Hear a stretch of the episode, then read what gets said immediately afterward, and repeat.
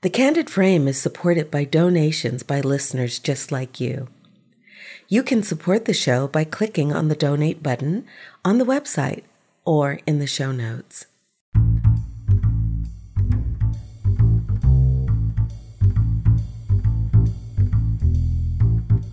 This is Ibarionex, and this is The Candid Frame.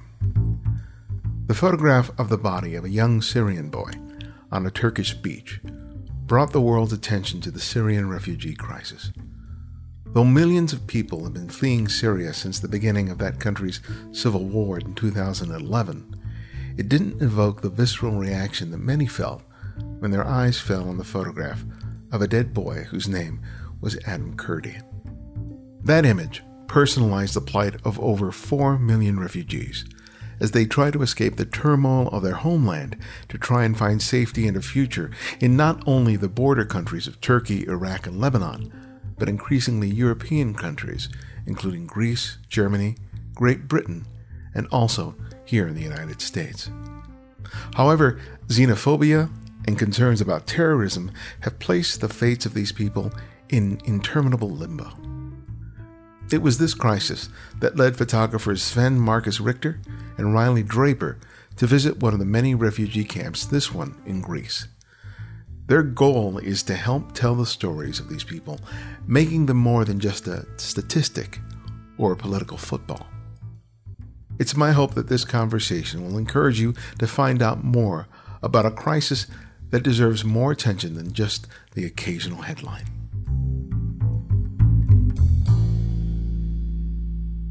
Sven, welcome to the Candid Frame. Thanks for, for reaching out. I've been looking forward to uh, talking to you. So so welcome.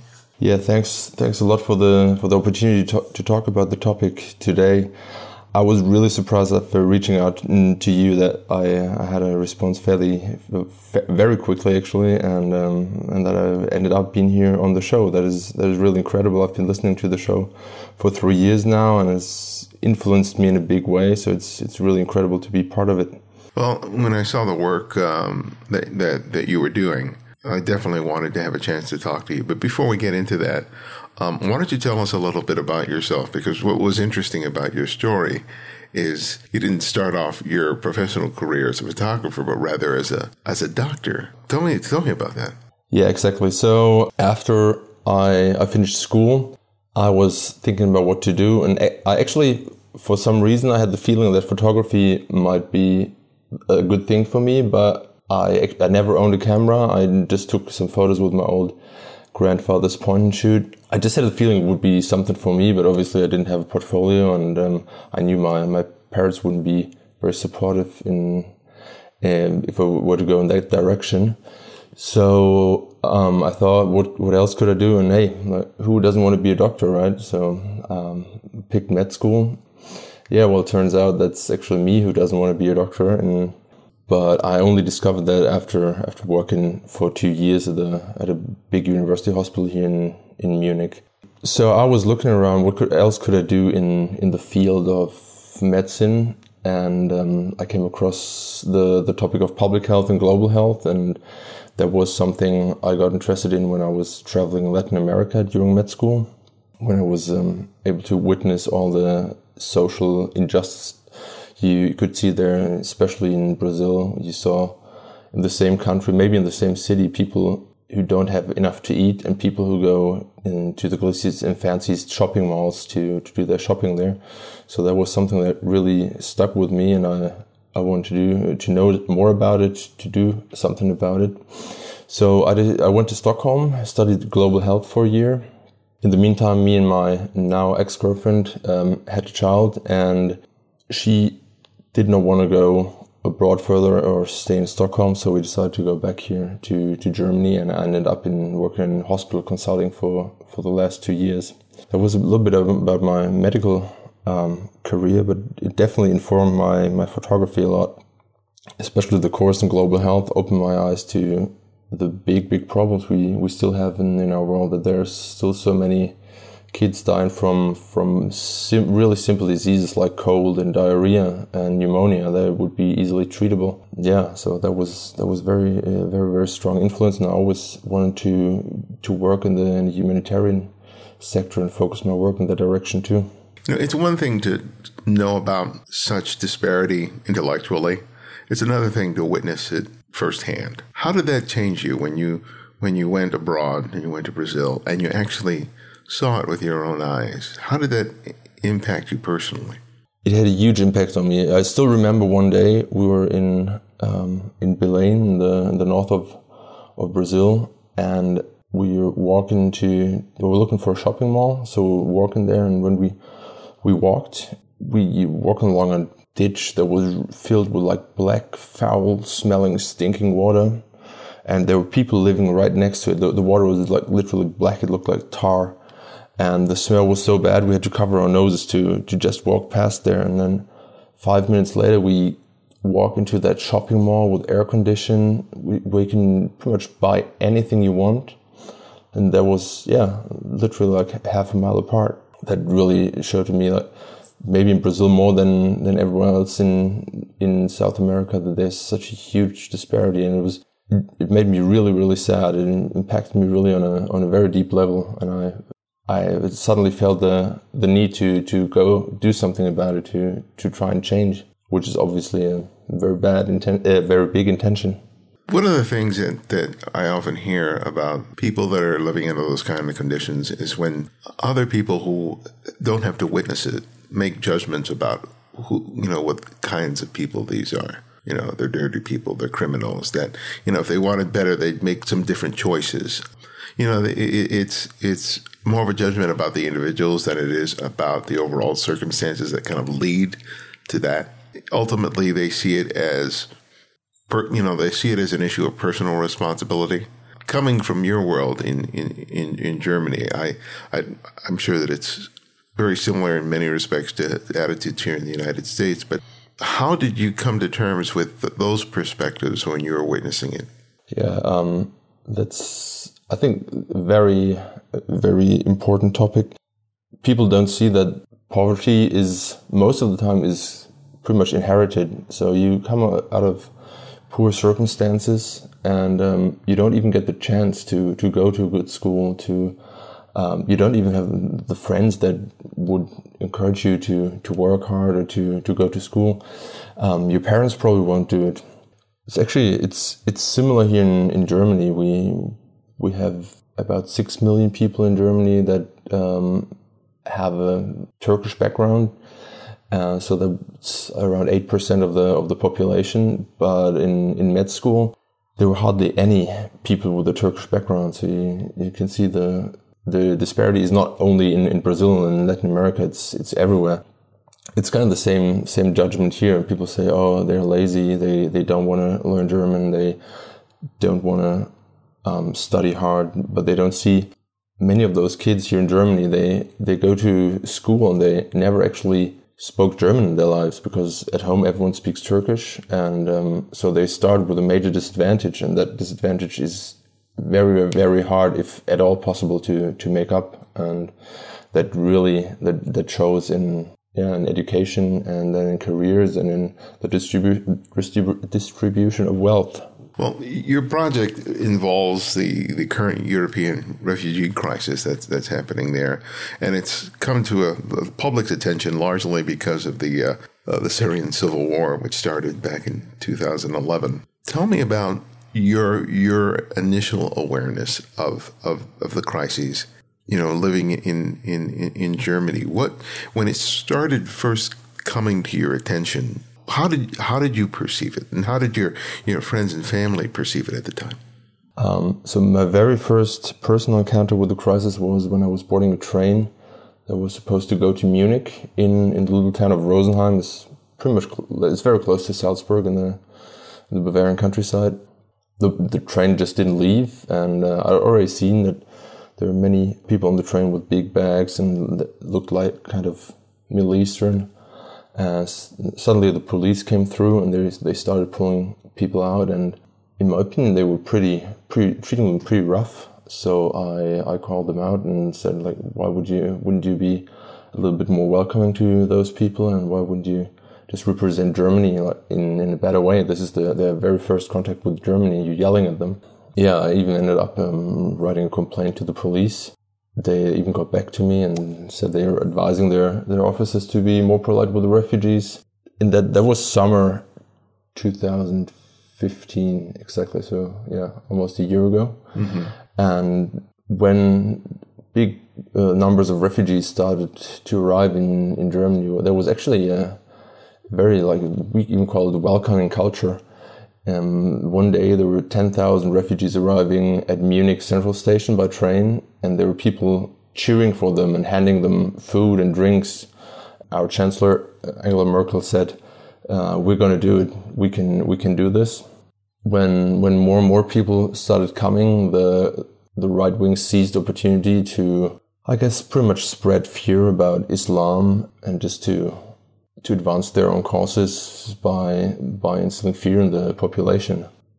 That obviously was was worsened by the um, Paris attacks that took place in I think it was in October, mm-hmm. and then in on New Year's Eve we had an occurrence in Germany in where uh, allegedly um, women were assaulted, sexually assaulted by um, immigrants, and they at the time said they they had been refugees, which later turned out not to be true. There were uh, some immigrants that were from from the Maghreb, uh, Maghreb states of northern Africa. Um, so, and those two events were a real turning point. You could pretty much feel how public opinion turned against refugees, how the right wing got more attention, and in, unfortunately, in pretty much all over Europe, the, the right wing parties are on the rise now. In some parts of Germany, in the last elections, they got up to 20%, and their main topic is really stop immigration, stop uh, stop the refugees, pretty much. And that in turn has led to a lot of countries on the Balkans closing their borders and um, to the very, very devastating situation we're in now. So, how did you transition from being uh, a doctor into being a photographer? How did you come to start soliciting, you know, work as a as a shooter? I wanted to do that for, for the last two or three years, but as a dad, and, and I always thought, no, you have to have a proper job, quote unquote, and you can't be a photographer. Well, after breaking up with my with my ex girlfriend, I, I, went through a pretty bad time, and I started really thinking about my life and reflecting: where do I want to go? What do I want to do with my life? And I realized that that is one of the the major points I really want to do. So um, I started saving and um, I'm on hiatus now for, for half a year and then uh, so I'm building up my portfolio. I'm working as an assistant, building contacts, and in a few months I'll probably try and get a part-time job at the hospital. So I'll have something to fall back on if that's if, if money's not coming in, so I can still provide for my for my daughter Emma. Yeah, that's the way I'm. I try to to work into photography. I've even during med school I've been working as an assistant for a photographer who's doing a lot of healthcare stuff, uh, healthcare commercial shootings, pretty big for some German companies. Mm-hmm. And that was obviously tr- interesting for him because I had more insight in, in medical things and I, I, was interested in photography too. So I, he, he made me his digital assistant. That's how I kind of started to, to assist. Yes, yeah, so I'm, I'm slowly working my way into it and well, we'll see how it goes on. Hopefully, one day I'll be able to to just live from photography. So, your project is with a photographer named uh, Riley Draper, uh, who's from Chattanooga, uh, Tennessee. Tell me about your collaboration with him because uh, one of the things that you were doing is you actually doing some video video recording and editing. Yeah, exactly. So, tell us about that collaboration, how it came about. Um, so, I met Riley through friends in Belgrade, which in turn I'd met through my um, volunteering work with uh, with refugees, mostly in Serbia. We'd been in, in, touch on, on Facebook, and after my my first visit to Idomeni, he probably I guess he saw a video or pictures on on Facebook, and um, he was saying, "Hey, I'm I'm planning a portrait project in Idomeni, and maybe you want to come along." I haven't been there. I don't know my way around there, so would would be very helpful. And I told him I I'd be definitely interested in um, that I would like to take my large format gear.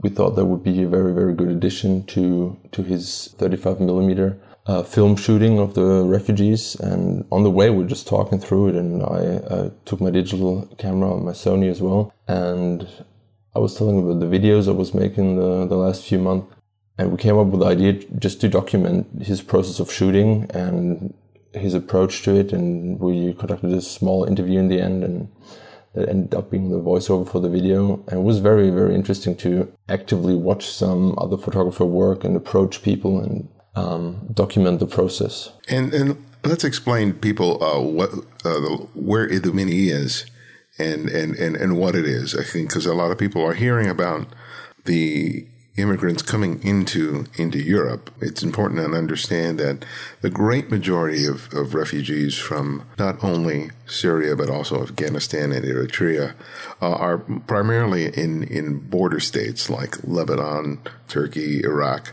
But because of the just the poor and deteriorate, deteriorating uh, conditions in those countries, a lot of the immigrants are making efforts to come into the EU because and because of international laws, there, you know, there's supposed to be um, certain safeguards, and it's set up so that um, refugees from countries are treated in, in, in certain ways, and so they're, they're hoping that they can get into the EU and, and find a, a, better alternative to being in those camps. And one of those countries is is Greece, which for the last several years has been having its own economic crisis, which makes matters all the worse, not only for the immigrants but for the people in that country. But I think it's important to have that sort of primer. But if you can expand on that, it would, it would be very helpful to to lead into what you actually witnessed when you got down there. Sure.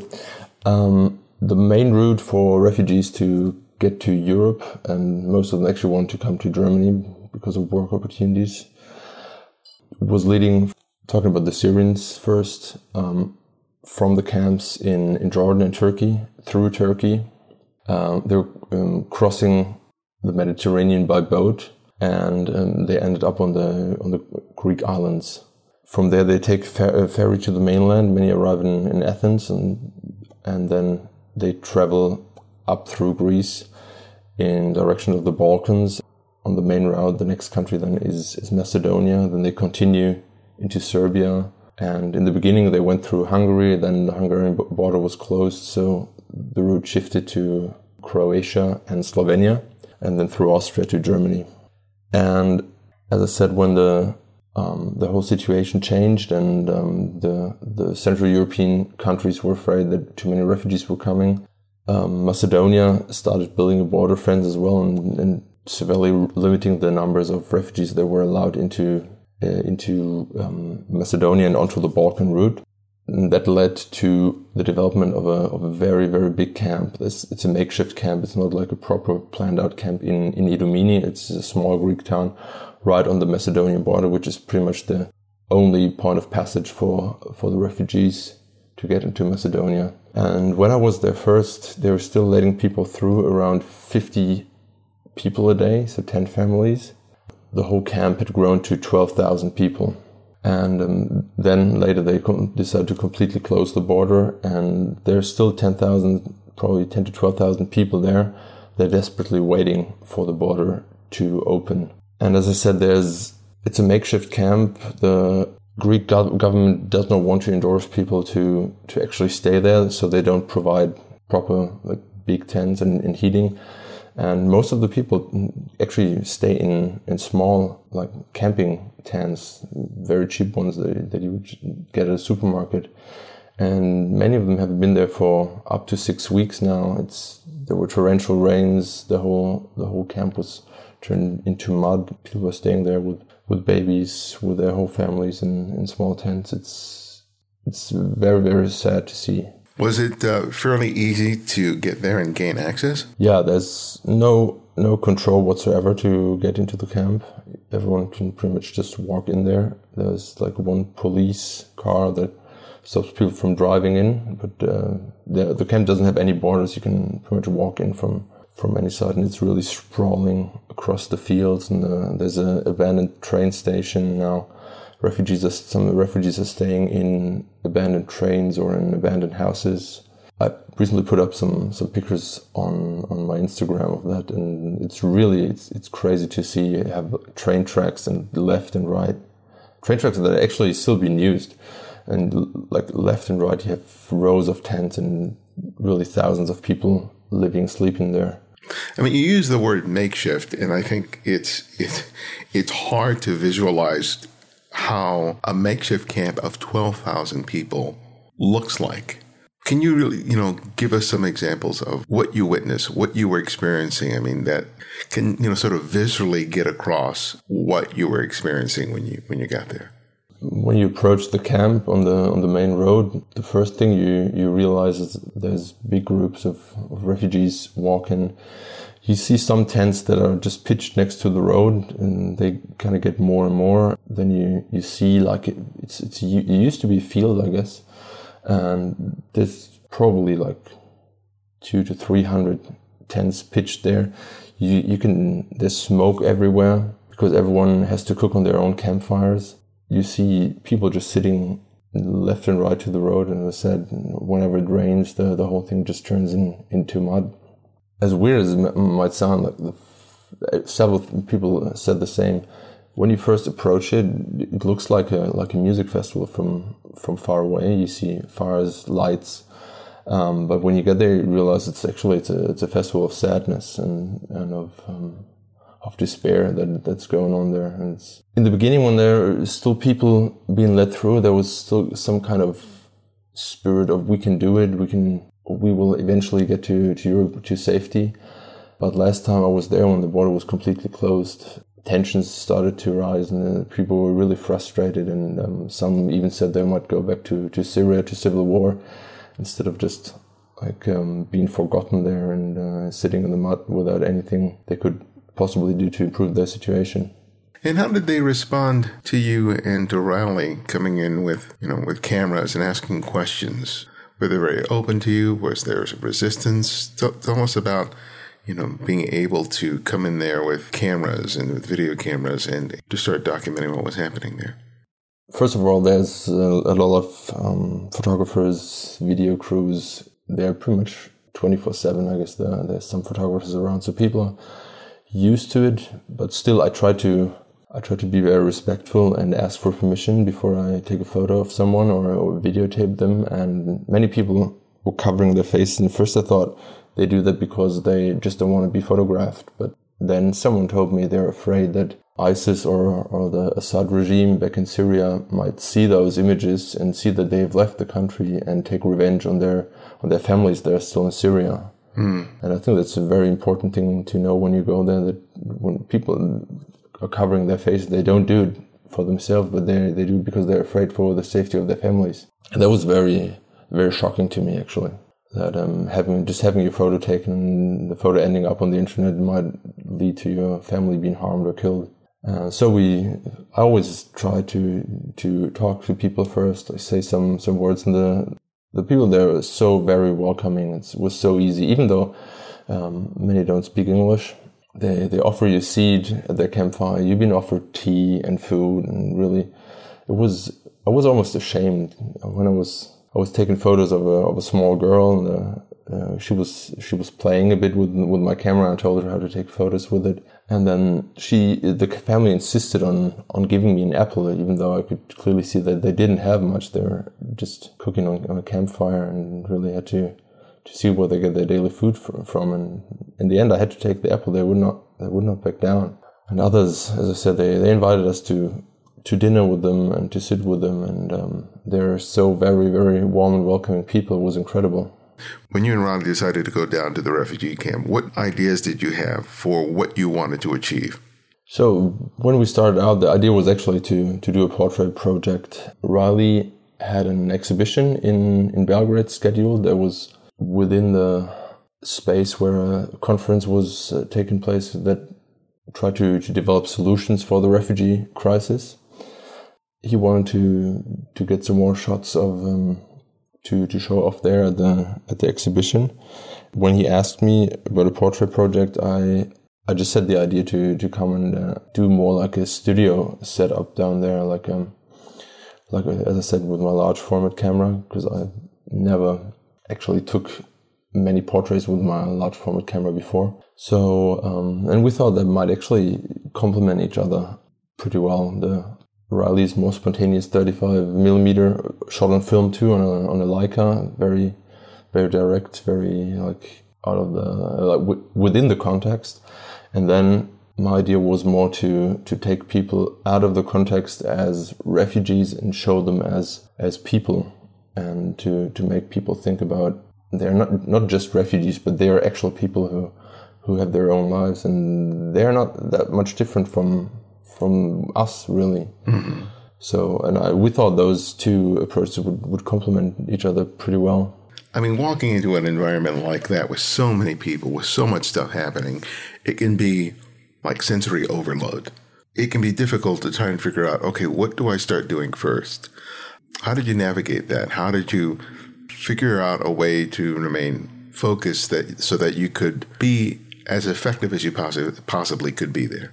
I guess I took a similar approach to what I do when I when I go out photographing with my large format camera uh, for for my other personal projects. I first take a walk around without the without the camera. I just try to to get an overview of what's going on there and um, what are the surroundings. What's the the overall situation? What's the what's the mood like as well? Is there, is there a lot of tension? Because obviously, bringing a camera into an environment you don't know anything about can might cause problems. It hasn't happened to me yet, but it definitely could. So I usually just walk around with my with my iPhone, which I kind of use like a almost like a visual diary. I just snap photos, and I even have an app on the phone that allows me to to simulate different lenses uh, on my cameras. So you can even like, check out what angle of view might be might be best, what, what lenses to bring, and then I go back and I just mm, try to to make a very rough plan what I what I want to include in the story, kind of. The yeah, the, that approach actually has been informed a lot of of me starting to shoot video, mm-hmm. where you just have to plan out the storyline before you start shooting. Otherwise, you just end up with tons of footage, and then you just miss the the critical junk that would allow you to to tell, tell a complete story. And so that that is what I try to do with my photography now as well.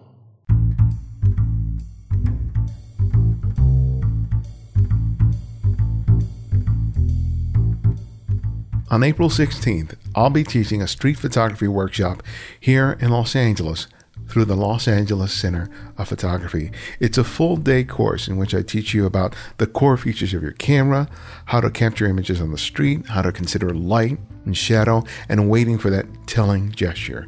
And then it culminates with us sitting down and doing a critique of the images that have been produced by all the participants. It's a really fun day and some amazing images are made. And I hope that if you're in the Los Angeles area during that weekend that you'll consider joining us. You can find out more and sign up by visiting the LACP website at lacphoto.org. Links will also be found on the show notes and on the website. Hope to see you there. Well, tell me about the choice to work with a large format camera under these kind of conditions, because I think most people think about photojournalists working with, you know, DSLRs and cameras of that sort to do it. But, you know, you go in there with large format, you're taking on a whole different set of challenges as, as a photographer in a situation which is already pretty difficult. Um, yeah, when I when I finally took my large format camera out, I'd been around there for a while and I'd gotten to know some people. And my my original plan had been to shoot outdoors in in the shade somewhere in front of a of a white backdrop, somewhere with nice light. And the day when I finally wanted to do it, woke up, rain, it was really storm actually. So I was, you know, couldn't even. I brought a, a, backdrop, like a white studio backdrop, with me as well, and I was pretty sure I couldn't set that up anywhere. So I was just walking around. Was a little bit disappointed actually because that was pretty much the whole point of the trip to to take those large format photos.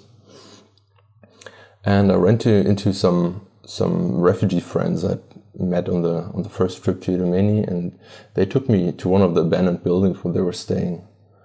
And one of the rooms was had a window, and next to the window there was there was still empty space. And I just had the idea, well, why don't we set it up indoors? And it was definitely difficult. There was not a lot of light. I was shooting the lens wide open, at f5.6, and had to use a shutter speed around half to one second my subjects had to be to be really steady and couldn't move a lot, but yeah, they when they realized that this was not just a a photo project that wanted to like document them as refugees, but that was actually interested in, in them as people. They were they were really so excited. They helped me setting up the whole thing. They were carrying stuff, and they they were so cheerful. And it was such a great day. That was actually it was the first time in my life when I realized that just the act of taking someone's photo could really make a difference in their lives.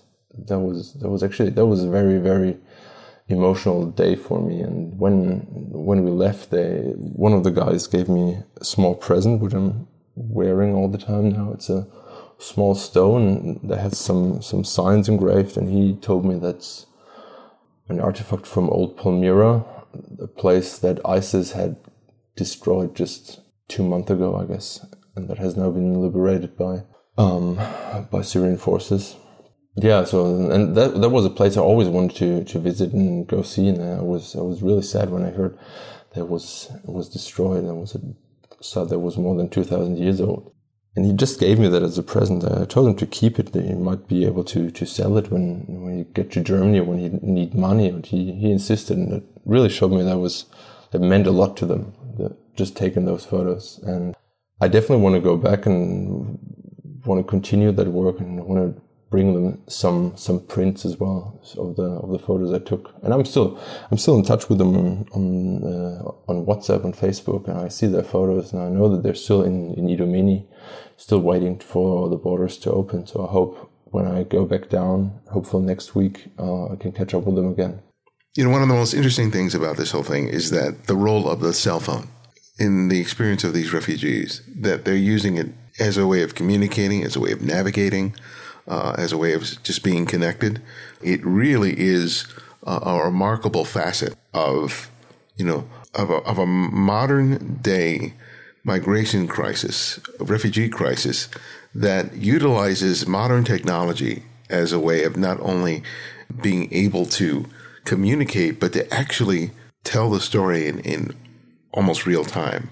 What, what insights did you get into that when you got there? Because it's one thing to see it on, on the news, but can you tell us about how these people were utilizing that technology as part of their efforts to be able to to get to where they were going and also just to survive?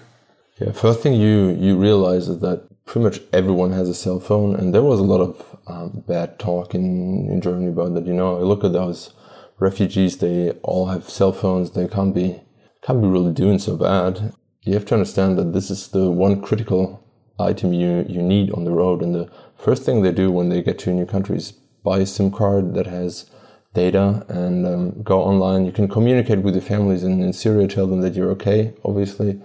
Um, but you can use maps on it. You can, you can um, exchange information. In the early days of the crisis in, in summer and, and the autumn of last year, that was actually even a problem for authorities because the informations were flown so quickly that one day 3,000 refugees were um, arriving at one border crossing, and then the big NGOs would try and go there, and UNHCR and the Red Cross, and they're setting up their tents. And when they're finally set up after a week, everyone had gone to a different border crossing, so they're always chasing behind them. There was, from what I'd been told, because online they found information that this border crossing was not open at the moment. You should go to that one, or that one was faster. Yeah, so that definitely changed the the whole crisis. And one one other thing that I found was very very impressive is um, on their way from that was for the, from the Afghans. Many of them came through Bulgaria. For some reason, I still haven't completely understood. They had to walk uh, two days through the forests of Bulgaria to get to the Serbian border crossing. They were using the cell phone as a navigation item. You can you can imagine without military training, you wouldn't probably be able to walk two days through a forest without uh, losing your way. Mm. So that was a critical item. They all try to find places where to charge their their cell phones and um, yeah, and, and just as I said, just um, the, the opportunity to to exchange some words with your family that will probably help you a lot in if you if you're desperate or if you're just sad and many of them told me they're missing Syria a lot, and I, I guess that just helps a little bit. Yeah, it plays a major role. What were some of the stories that you you heard about their their experiences in Syria that led them to leave the country? Because we hear about how all the different factions in Syria, not only the Assad government, but um, all the different factions, um, extremist factions, and all of that, are just creating just terror in, in that country. But what what personal stories did you hear there that surprised you that that made an impression on you? Definitely um, a boot story. I would say that's an 18 year old boy who was just traveling by himself, and his family had stayed behind in in Syria because they just could not afford anyone else to to go to to Europe because obviously you pay a lot of money. Some people pay five thousand euros alone just to be shipped across the Mediterranean. Uh, so it's hugely expensive, and they just they decided to, to send their son to safety, and he was he was terribly missing his family in, in Syria, and now he's stuck in in Idomeni, and he's really struggling with what struggling with what to do, and what he was fleeing at home was the the terror of ISIS. Yeah, they're uh, they're telling stories of how how people have been treated. That people were just thrown off uh, off the roofs of houses, and um, if they weren't complying with a with a Sharia law, that people were shot. Maybe one other story that was hopefully was not too graphic from the Kurdish area of Kobani. There, uh, there was a family, and they told me about an incident when you you probably heard that Kobani was was liberated from ISIS by uh, by Kurdish forces, and when when the, the people came back, there were some uh, terrorists among them that came back, and they somehow got hold of some rifles and just started shooting people randomly, and uh, they killed around 250 people that day. Then they they took another 80 hostage and um, were digging in on a, on the top of a hill next to the town, and they just started decapitating 80 people that's that's a level of terror you can just not imagine. That, that really left me left me speechless. That someone would actually would do that. Just yeah. Yeah, I mean, it's no surprise that people are trying to escape escape that.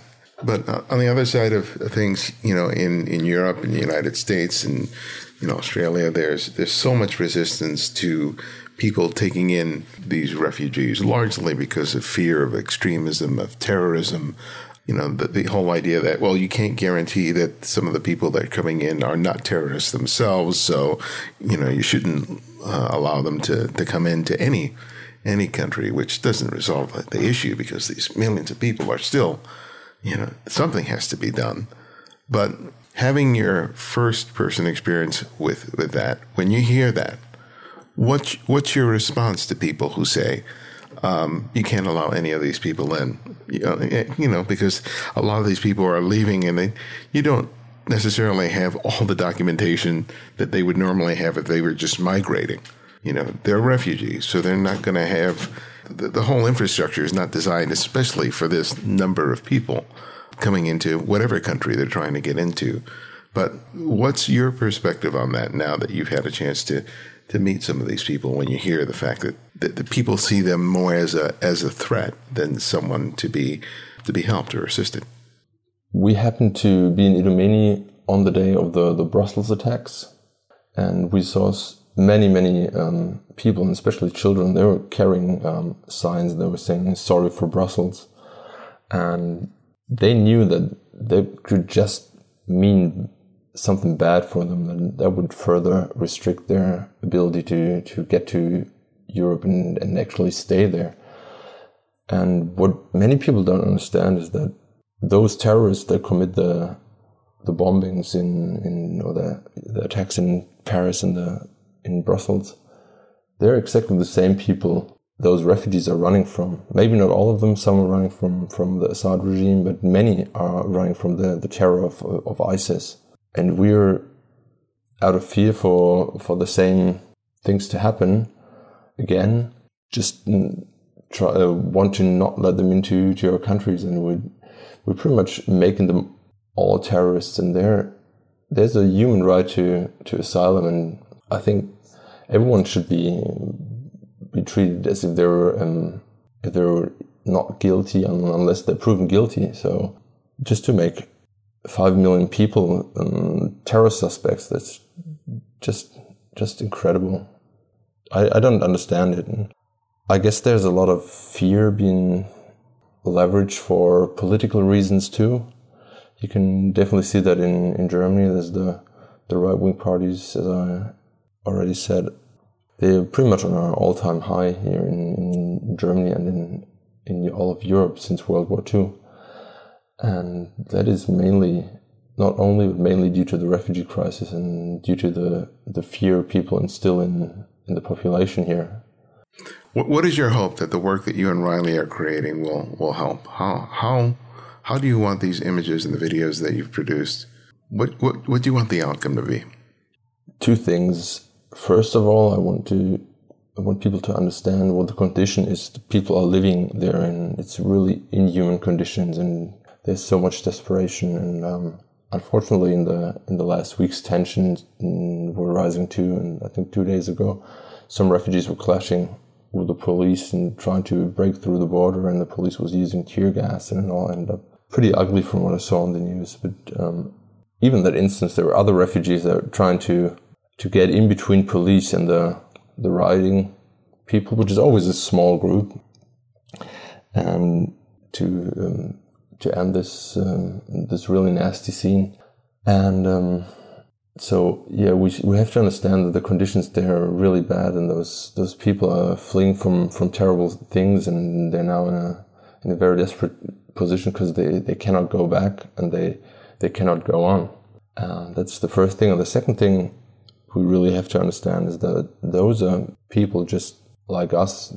I, I talked to doctors, I talk to lawyers. I, I met a whole TV team from northern Iraq. There, there was a cameraman, there was a news presenter, and a news editor, and they they're from a, from a TV station in northern Iraq, and they're all on the run together. And so they're not not uneducated. They're very very nice and many of them very educated people. Um, they're not poor. Many of them actually do have, have resources and uh, they're just running from really, really terrible things and they're doing what we would do too in, if we're in the same situation.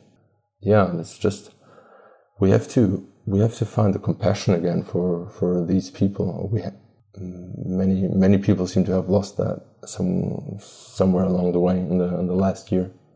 Well, my, my last question that I ask each guest is I ask them to recommend another photographer for our listeners to discover and explore on their own. And it can be anyone, someone you've long admired or someone you've recently discovered. So, who would that one photographer be and why? I'm going to pick two, I guess. So, um, I really, really admire the work of, of Mark Power.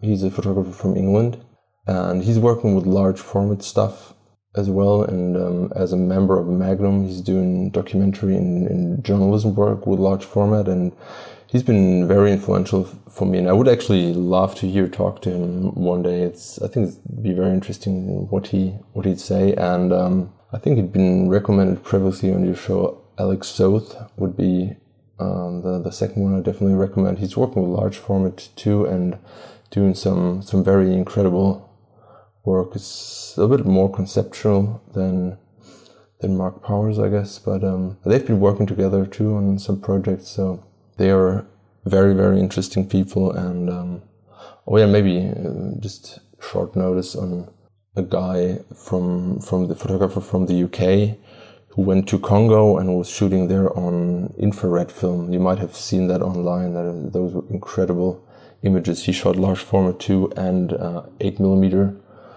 film.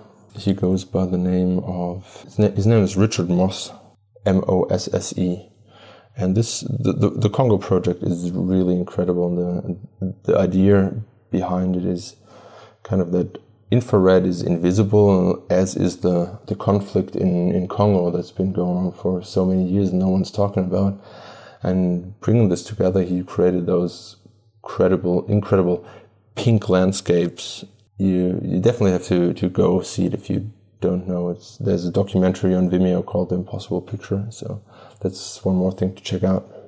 And where can people go to find out more about you and, and your work? My homepage would be a good place to start. It's svenmarkusrichter.com. And obviously on Facebook, where I just post updates, and um, from there you can find my Instagram if that's interesting to you. That's the three main things. I've I've got a Vimeo as well, which I mainly use to to be able to post videos and then you know, get them to other sites. Well, Sven, thank you so much for making the time for me this morning. It was a, really a pleasure to have a chance to talk with you. Thanks so much for the time and for talking about that really, really important topic with me. Thanks, Ibarionex.